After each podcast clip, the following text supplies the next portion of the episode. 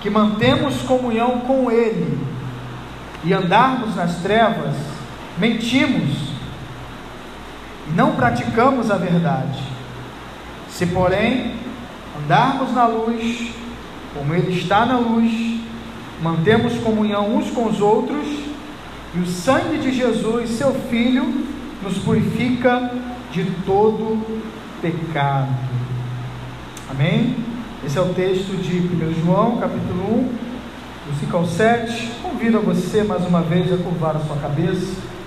Vamos orar ao Senhor. Santo Deus, estamos diante da Tua Palavra, Senhor. Tua Palavra que é viva, poderosa e eficaz. E é por meio da Tua Palavra que nós temos vida, vida em abundância. Por meio da Tua Palavra, o Senhor opera em nós a obra de santificação. Pai, fale conosco, Senhor, apesar de mim. Fale aos nossos corações conforme as nossas reais necessidades, ó Pai. Em nome de Jesus Cristo, exorta-nos, consola-nos e edifica-nos para a glória do Teu santo nome, em nome de Jesus. Amém. Então, meus amados, nós estamos discorrendo acerca desta carta, e nós sabemos que o apóstolo João, ele escreve esta carta para várias igrejas espalhadas ali por aquela região. E o propósito que João escreve esta carta é para combater o falso ensino que estava ali nos seus primórdios, que estava ali nos seus primeiros dias, chamado gnosticismo. O apóstolo João escreve para também edificar a igreja na verdade do Evangelho. E aqui, a partir do verso de número cinco até o verso de número sete, o apóstolo João, ele vai empregar um método para atingir o seu alvo com esta carta, que é anunciar o erro dos falsos mestres gnósticos e também trazer edificação aos crentes. Então, qual é o método? Quais são os critérios que João vai usar para atingir o seu alvo? Ele vai fazer algumas apresentações, né, de alguns critérios ou testes do verdadeiro cristianismo que os seus leitores poderiam diferenciar entre a verdade e o erro. João, ele vai empregar aqui alguns critérios ou testes para fazer com que os seus leitores, para fazer com que os seus destinatários pudessem pegar esses testes e usá-los para diferenciar a verdade do erro. Então, para compreender melhor, nós podemos classificar estes testes em três categorias. Primeiro, o teste de uma vida santa, que é o teste moral. Segundo, o teste do amor ao irmão. Este é o teste social. Em terceiro lugar, é o teste da verdade sobre a pessoa de Jesus Cristo. Este é o teste doutrinário. Então, João, ele vai empregar esses testes dentro dessas três categorias: o teste moral, o teste social e o teste doutrinário. Mas é bom nós lembrarmos que João, ele faz isso, né, para se, para assegurar os seus leitores de que eles tivessem as ferramentas corretas para decifrar o falso erro que estava ali na igreja, né? O propósito de João é pegar esses testes, aplicá-los na vida da igreja, para que a igreja pudesse assim diferenciar o erro da verdade do Evangelho, né? E com isso, os irmãos destinatários desta carta, eles poderiam se certificar de que de fato estavam andando na verdade. É claro que esses princípios, né, esses testes, eles não representam as únicas evidências do verdadeiro cristianismo, né? Porque o Novo Testamento, meus amados, ele tem muito mais a dizer sobre o assunto.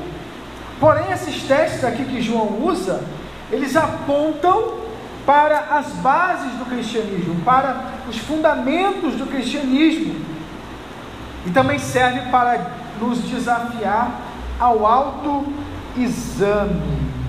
Então vamos ao texto. No verso cinco, na parte A, João ele vai dizer assim, ó: ora, a mensagem que da parte dele temos ouvido e vos anunciamos é esta. Então o que que João vai fazer? João ele inicia a primeira ocorrência do teste moral, declarando o seu caráter totalmente autoritativo. O que que João vai dizer? João vai dizer que Jesus Cristo é o autor da mensagem sobre a santidade de Deus. E isso vai servir como base para o teste que vem logo a seguir. Ele vai dizer o que desde... Ora, a mensagem que da parte dele temos ouvido e vos anunciamos é esta. O que João está querendo dizer com isso? João ele não aprendeu a verdade de Cristo com absolutamente ninguém, a não ser o próprio Jesus Cristo. Ele diz que esta verdade carrega em si um peso de autoridade por causa do próprio Cristo, a verdade acerca de Jesus Cristo. Os apóstolos, eles ouviram o ensino vindo da boca do próprio Cristo. Eles receberam o ensino diretamente de Cristo, do Verbo encarnado. É por isso, meus amados, que os apóstolos, eles não tinham nenhuma autorização para inventar, para criar uma mensagem vinda deles mesmos. Está entendendo? Eles não tinham nenhuma autorização para fazer isso. Eles somente tinham a incumbência de transmitir o que eles receberam fielmente de Jesus Cristo. É por isso que João diz: olha, essa mensagem que nós recebemos a parte dele, que nós ouvimos, nós também anunciamos a vocês. Então aqui eu já quero fazer uma seguinte aplicação: esta é a responsabilidade que todo pregador tem, que é de transmitir fielmente aquilo que Deus lhe deu. João aqui ele está na qualidade de quê? De um apóstolo, de um pregador. Então João está somente transmitindo aquilo que ele recebeu de Jesus Cristo. Ele diz: olha, tudo que nós ouvimos, temos visto, nós vos transmitimos. Ou seja, de forma integral, de forma plena. A responsabilidade do pregador é essa, é de transmitir somente aquilo que ele recebeu de Deus. É por isso que o pregador, em certo sentido, ele não é um profeta, como no Antigo Testamento, como os profetas do Antigo Testamento. Por quê? O pregador ele não recebe a mensagem como revelação direta e original de Deus. Porque no Antigo Testamento, quem eram os profetas? Os profetas eram um instrumento pelo qual Deus falava o quê? Diretamente, boca a boca. Por exemplo, Êxodo capítulo sete, verso um e dois, nós lemos: então, disse o Senhor a Moisés: vê que te constituí como Deus sobre Faraó, e Arão teu irmão será o teu profeta.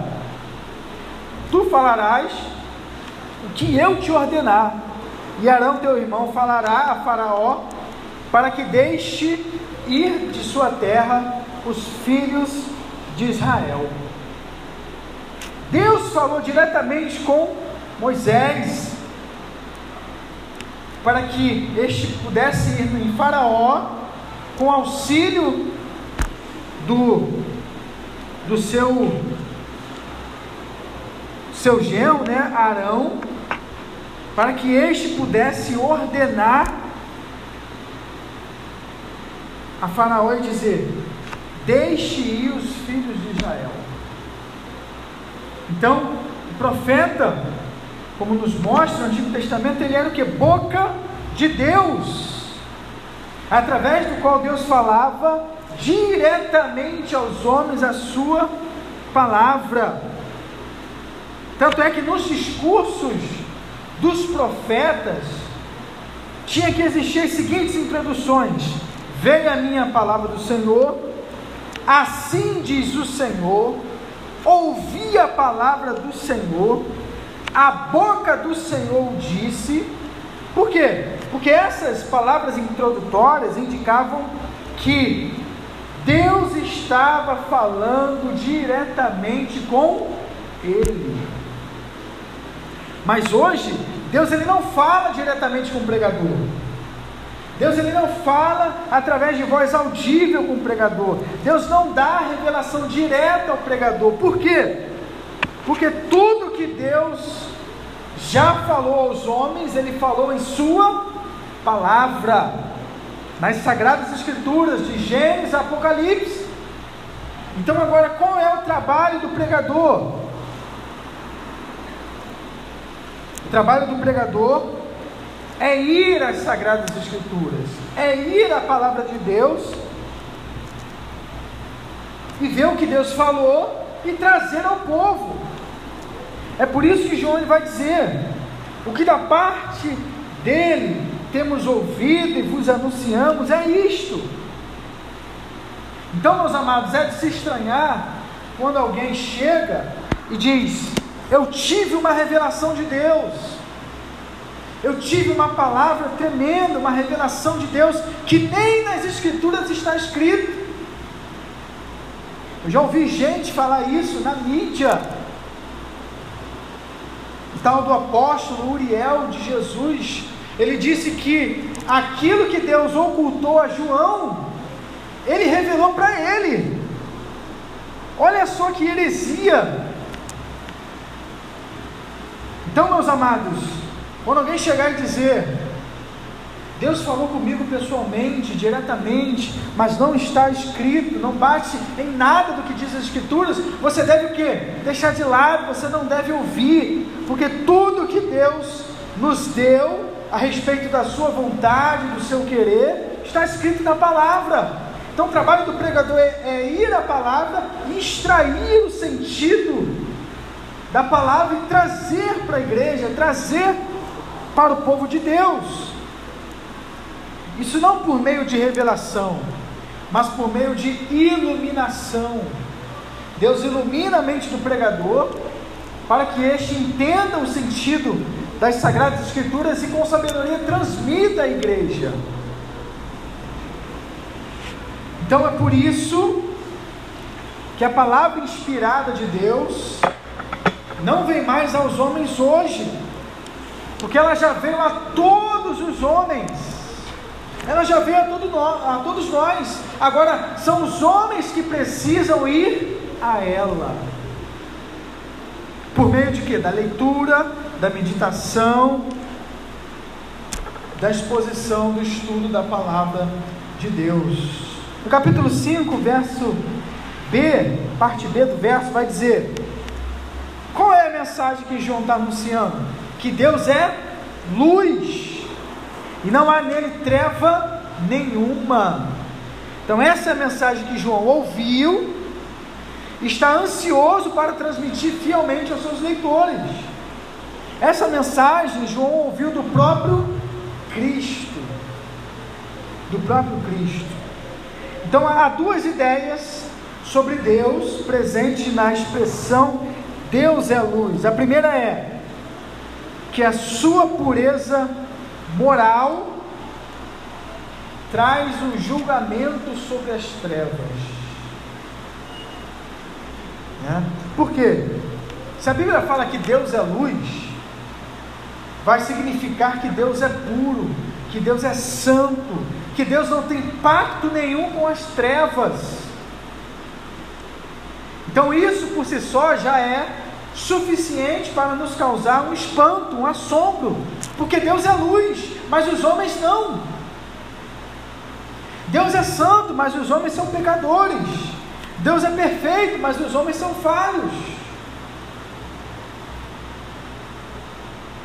Deus é puro e separado de todo pecado, incapaz de errar, assim como luz ela é pura e cristalina. Olha o que Tiago vai dizer no capítulo um, verso dezessete. Toda boa dádiva e todo dom perfeito são lá do alto, descendo do Pai das luzes, em quem não pode existir variação ou sombra de mudança. Deus, Ele é o Pai das luzes. Nele não pode existir mudança, nem variação. Ele é puro, Ele é perfeito, Ele é total, Ele é pleno. Eu fico me imaginando essas pessoas que dizem que Deus falou para ela fazer algo que é totalmente contrário ao que Deus revelou na palavra. Como pode existir isso?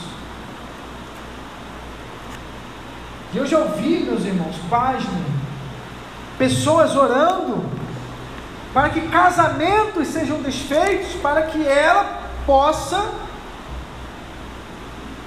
casar com a pessoa que quer se separar. Como pode isso? Dizem que foi Deus quem falou, foi Deus que mandou ela orar assim. Meus amados, Deus jamais vai fazer, ou jamais vai mandar nós fazermos alguma coisa que Ele condena em Sua palavra. Deus, Ele não pode se contrariar. Em Deus não há sombra de variação ou de mudança. O que Deus fala em Sua palavra é perpétuo, é para sempre, é verdadeiro. Então João vai dizer: Deus é luz. Deus é luz. Deus, Ele é, tem uma pureza moral por excelência. Então Sua santidade é o que? É absoluta, sem qualquer mácula, sem qualquer mancha. E João ainda vai dizer: nele não há treva nenhuma. Deus, Ele jamais pode compactuar com as trevas. É por isso que Deus, Ele jamais pode varrer para debaixo do tapete o nosso pecado, porque não há nenhuma concordância entre a luz e as trevas. Muito pelo contrário, quando a luz chega, as trevas têm que sair, têm que bater em retirada. A santidade de Deus, ela traz à luz os nossos pecados. Nada pode ficar oculto diante dele, nada pode ficar escondido, assim como nada se oculta diante da luz quando ela brilha, quando ela se irradia. Então diante de Deus nada está encoberto. Isso me faz lembrar de Isaías capítulo seis, do verso um ao cinco, quando Isaías viu a glória de Deus, os seus pecados foram expostos, e tudo que ele soube dizer foi o seguinte: Senhor, eu sou um homem de lábios impuros, habito no meio de um povo de impuros lábios. Grave bem uma coisa, meus amados irmãos: quanto mais nós andamos com Deus, quanto mais nós andamos com Cristo, quanto mais nós andamos na luz, mais os nossos pecados saltam aos nossos olhos, mais nós temos consciência de que nós somos pecadores e de que nós carecemos da glória de Deus. Tanto é que o orgulho, a jactância, é totalmente oposta a santidade de Deus, porque quanto mais andamos com Cristo, mais nós ficamos pequenininhos, mais nós ficamos humildes, mais nós ficamos conscientes da nossa miséria. Quando você vê uma pessoa orgulhosa, é sinal que aquela pessoa está longe de estar andando com Deus. Porque quem anda com Jesus, quem anda na luz, ele sempre está consciente do seu pecado. Ele sempre está consciente de que ele não é nada, de que ele não faz nada, de que ele não pode nada. Quem pode é Jesus, quem faz é Jesus, quem é santo é Jesus. Mas ele sempre está o quê? Buscando arrependimento. Qual é o argumento de João?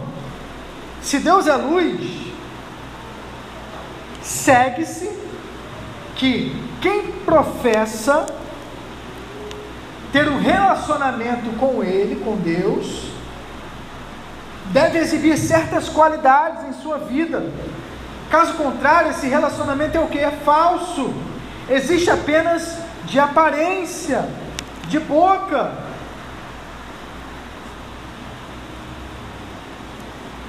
É isso que ele vai dizer no verso seis. Se dissermos que mantemos comunhão com Ele e andamos nas trevas, mentimos, não praticamos a verdade. Olha só o teste moral que João ele dá. Trevas aqui, nos escritos de João, significa trevas espirituais e morais. Então andar nas trevas significa viver no erro, viver no pecado, na ignorância de Deus, e em hostilidade a Ele, pois nós estamos dizendo uma coisa, mas as nossas atitudes dizem totalmente o contrário da realidade. Ele vai dizer, se nós dissermos, se nós professarmos que temos comunhão com Ele e andamos nas trevas, mentimos e não praticamos a verdade. E realmente é de se estranhar, né, meus irmãos? Se nós professamos que temos um relacionamento íntimo e pessoal com Jesus, e a nossa vida ainda está submersa no pecado, na mentira, na ignorância, nós estamos mentindo para quem? Para Deus, que conhece todas as coisas? Não. Estamos mentindo para nós mesmos e não praticamos a verdade.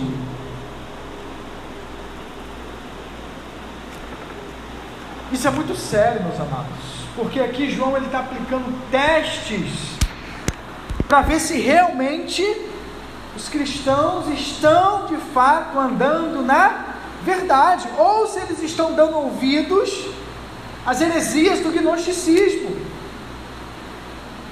Sabe o que os gnósticos pregavam? Eles pregavam, não sei se os irmãos se lembram da última vez que eu falei, que o corpo, que o que se faz no corpo, não atinge o espírito do homem.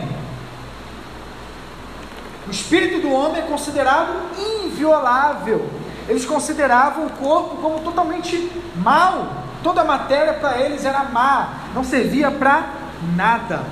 Então, qual é a liberdade que eles tinham nisso? Já que meu corpo é mau, já que a minha matéria não serve para nada, então eu vou fazer o que, o que eu quiser com ele. Porque o que eu faço no corpo não vai atingir o meu espírito. Porque segundo eles, o espírito do homem era inviolável. Então eles não tinham padrão moral, eles não tinham moralidade, eles não tinham santidade.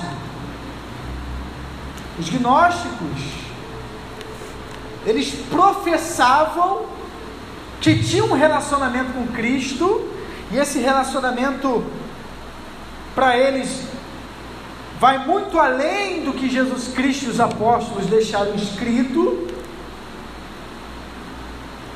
e esse relacionamento baseava, baseava-se aonde? No conhecimento secreto que eles tinham. E João vai dizer o seguinte: se nós dissermos que mantemos comunhão com Ele e andamos nas trevas, mentimos não praticamos a verdade. João ele está atacando diretamente esses mestres gnósticos. E essa heresia que os gnósticos traziam também ficou conhecida como antinomianismo, que significa viver sem lei, viver como se não existisse lei, viver como, como desce na sua telha, viver a vida conforme você entende que deve ser vivida. Então eles viviam uma vida de libertinagem, uma vida de prostituição, porque aquilo que eles faziam no corpo, para eles era normal. Mas João disse: vocês jamais podem ter comunhão com Deus se vocês andar nas trevas. E no verso sete, a parte A, ele vai dizer: se porém andarmos na luz, como Ele está na luz, mantemos comunhão uns com os outros, e o sangue do seu Filho Jesus Cristo nos purifica de todo pecado. É como se João estivesse dizendo: a característica do verdadeiro cristianismo, do verdadeiro Filho de Deus, é andar na luz. Andar na luz é o oposto de se andar nas trevas. É por isso que em Provérbios capítulo quatro, verso dezoito e dezenove vai dizer: mas a vereda dos justos é como a luz da aurora, que vai brilhando mais e mais até ser dia perfeito. O caminho dos ímpios é como a escuridão, nem sabem que tropeçam. Então João está dizendo para esses irmãos: olha, vocês querem saber, vocês querem identificar como, se vocês estão ou não andando na luz, é quando vocês mantêm comunhão uns com os outros. Porque manter comunhão uns com os outros é andar na luz. Porque a vereda do justo é caracterizada por andar na luz. E essa luz, ela vai se intensificando. O proverbista vai dizer: ela vai brilhando mais e mais até ser dia perfeito, até chegar aquele grande e glorioso dia. Então essa comunhão uns com os outros caracteriza quem anda na luz e quem não anda na luz. Quem está andando nas trevas, meus amados irmãos, foge da comunhão, foge da comunhão. Quem anda na luz ama a comunhão, ama estar com os irmãos, mas essa comunhão não é somente caracterizada por estar junto, mas é compartilhar das tristezas, das alegrias, das provações da vida. É de fato termos uma comunhão centrada no Evangelho de Jesus Cristo. João, nos versos anteriores, ele já tinha dito que se aqueles irmãos ouvissem e andassem em conformidade com as suas palavras, eles manteriam comunhão com os apóstolos. Agora está voltando mais para a comunhão com os irmãos, comunhão uns com os outros. Ele diz: se porém andarmos na luz, como Ele está na luz, mantemos comunhão uns com os outros, e o sangue de Jesus, seu Filho, nos purifica de todo pecado. Se o benefício, um dos benefícios de se andar na luz é a comunhão uns com os outros, o outro benefício de se andar na luz é ter a certeza de que o sangue de Jesus Cristo sempre nos purificará de todo pecado. Pecado aqui, ou todo pecado, pode significar cada pecado, ou todo qualquer tipo de pecado, porque João sabia da eficácia do sangue de Jesus Cristo. João sabia que o sangue que Jesus Cristo derramou era suficientemente poderoso para perdoar todo e qualquer tipo de pecado. todo pecado. Por quê? Porque o sangue de Cristo foi derramado pelo próprio Cristo, que, como já vimos, é perfeito, é sem mácula, é sem pecado. Se eu tivesse morrido na cruz, estaríamos lascados, porque meu sangue é pecador. Nós somos pecadores por, por natureza, mas como foi o Santo Filho de Deus que morreu na cruz e verteu o seu sangue, nós temos a plena confiança de que através do seu sangue, todo o nosso pecado, ou cada pecado, ou todo e qualquer tipo de pecado é perdoado, se de fato nos arrependemos com confissão e fé.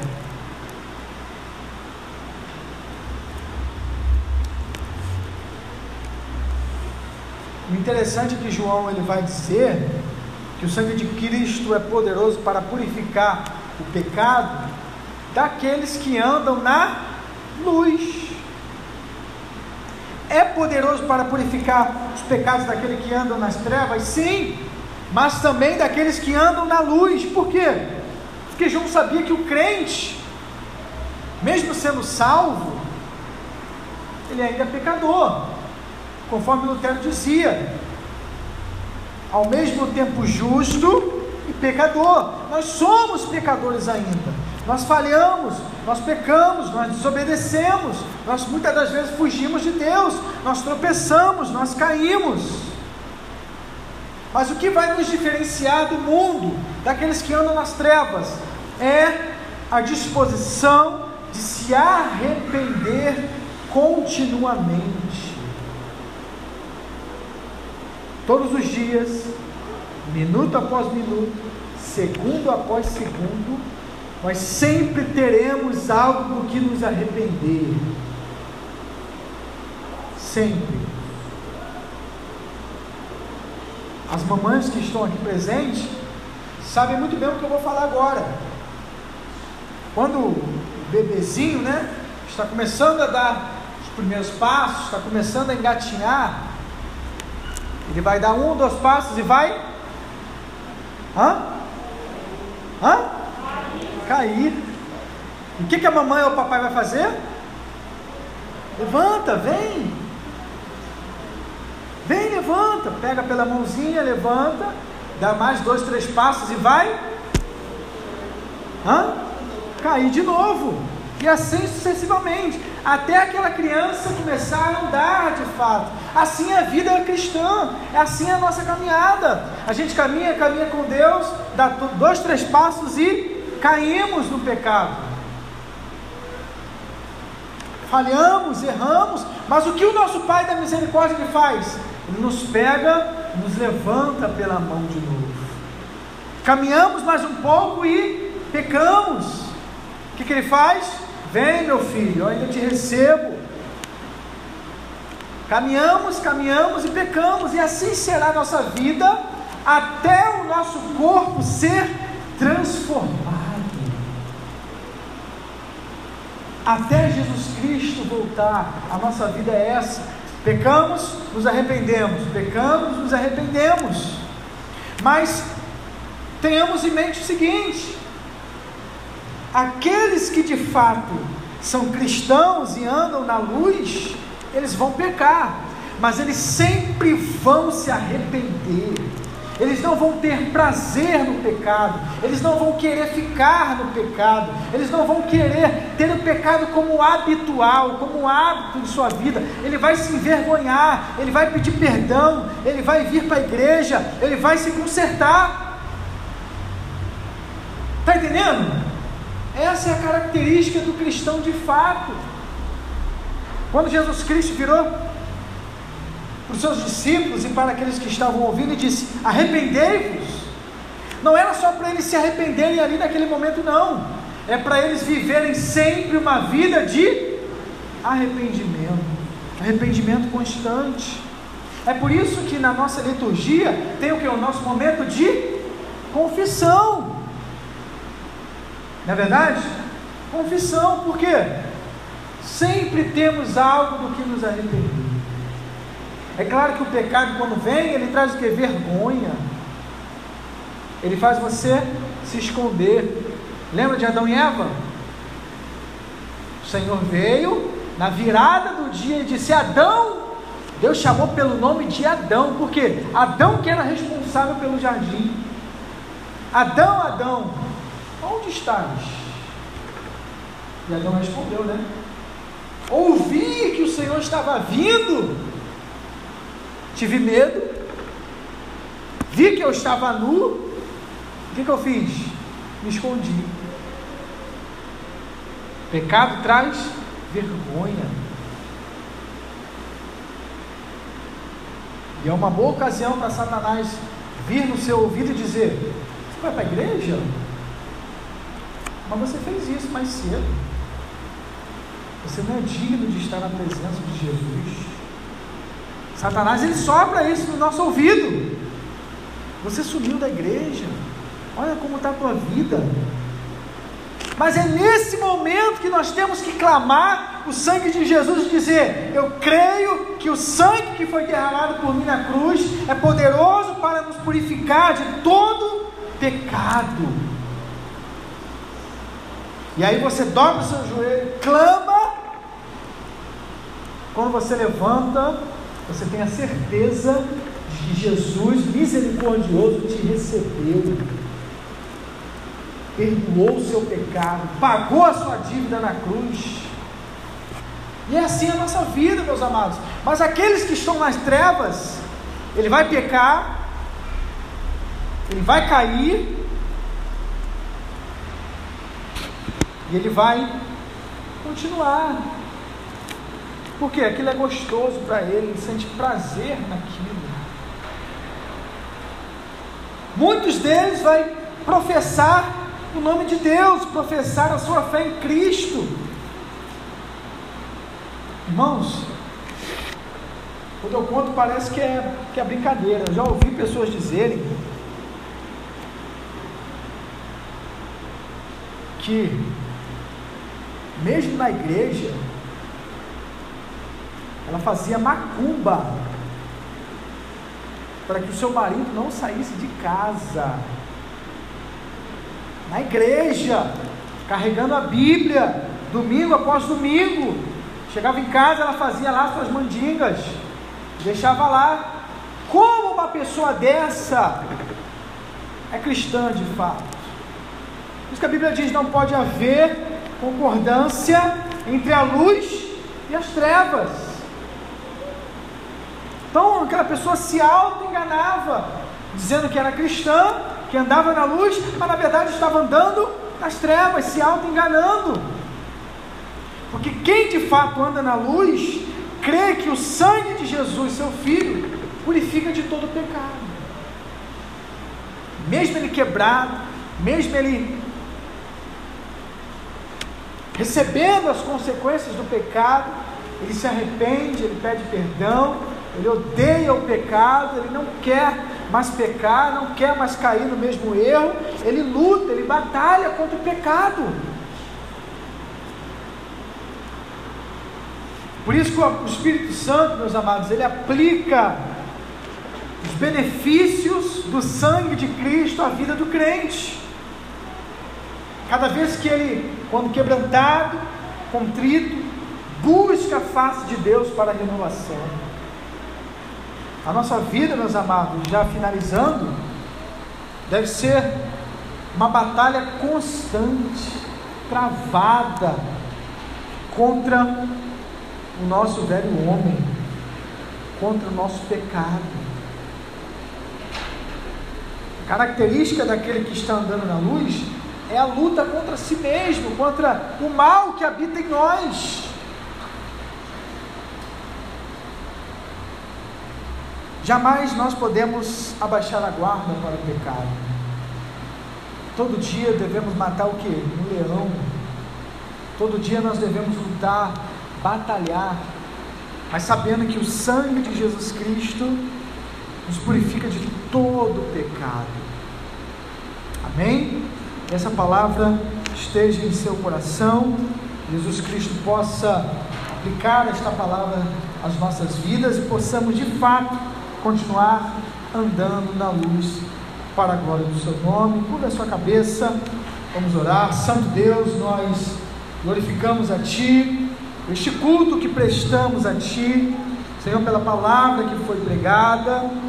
Tu sabes que eu não posso nada fazer sem Ti, Senhor. É o Senhor quem faz, é o Senhor quem age, é o Senhor quem opera. Senhor, aplica essa palavra nos nossos corações, Senhor.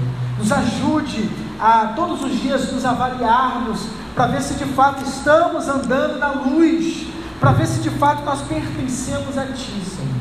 Para que todos os dias nós possamos travar uma batalha contra a carne e o diabo, contra o nosso pecado também, Senhor. Para que nós possamos andar em santidade, agradando a Ti, servindo a Ti em todas as coisas. Pai, em nome de Jesus, não deixe que Satanás possa tirar essa palavra dos nossos corações, mas nos sustente para a glória do nome de Jesus Cristo. Amém, amém e amém. Meus amados, então...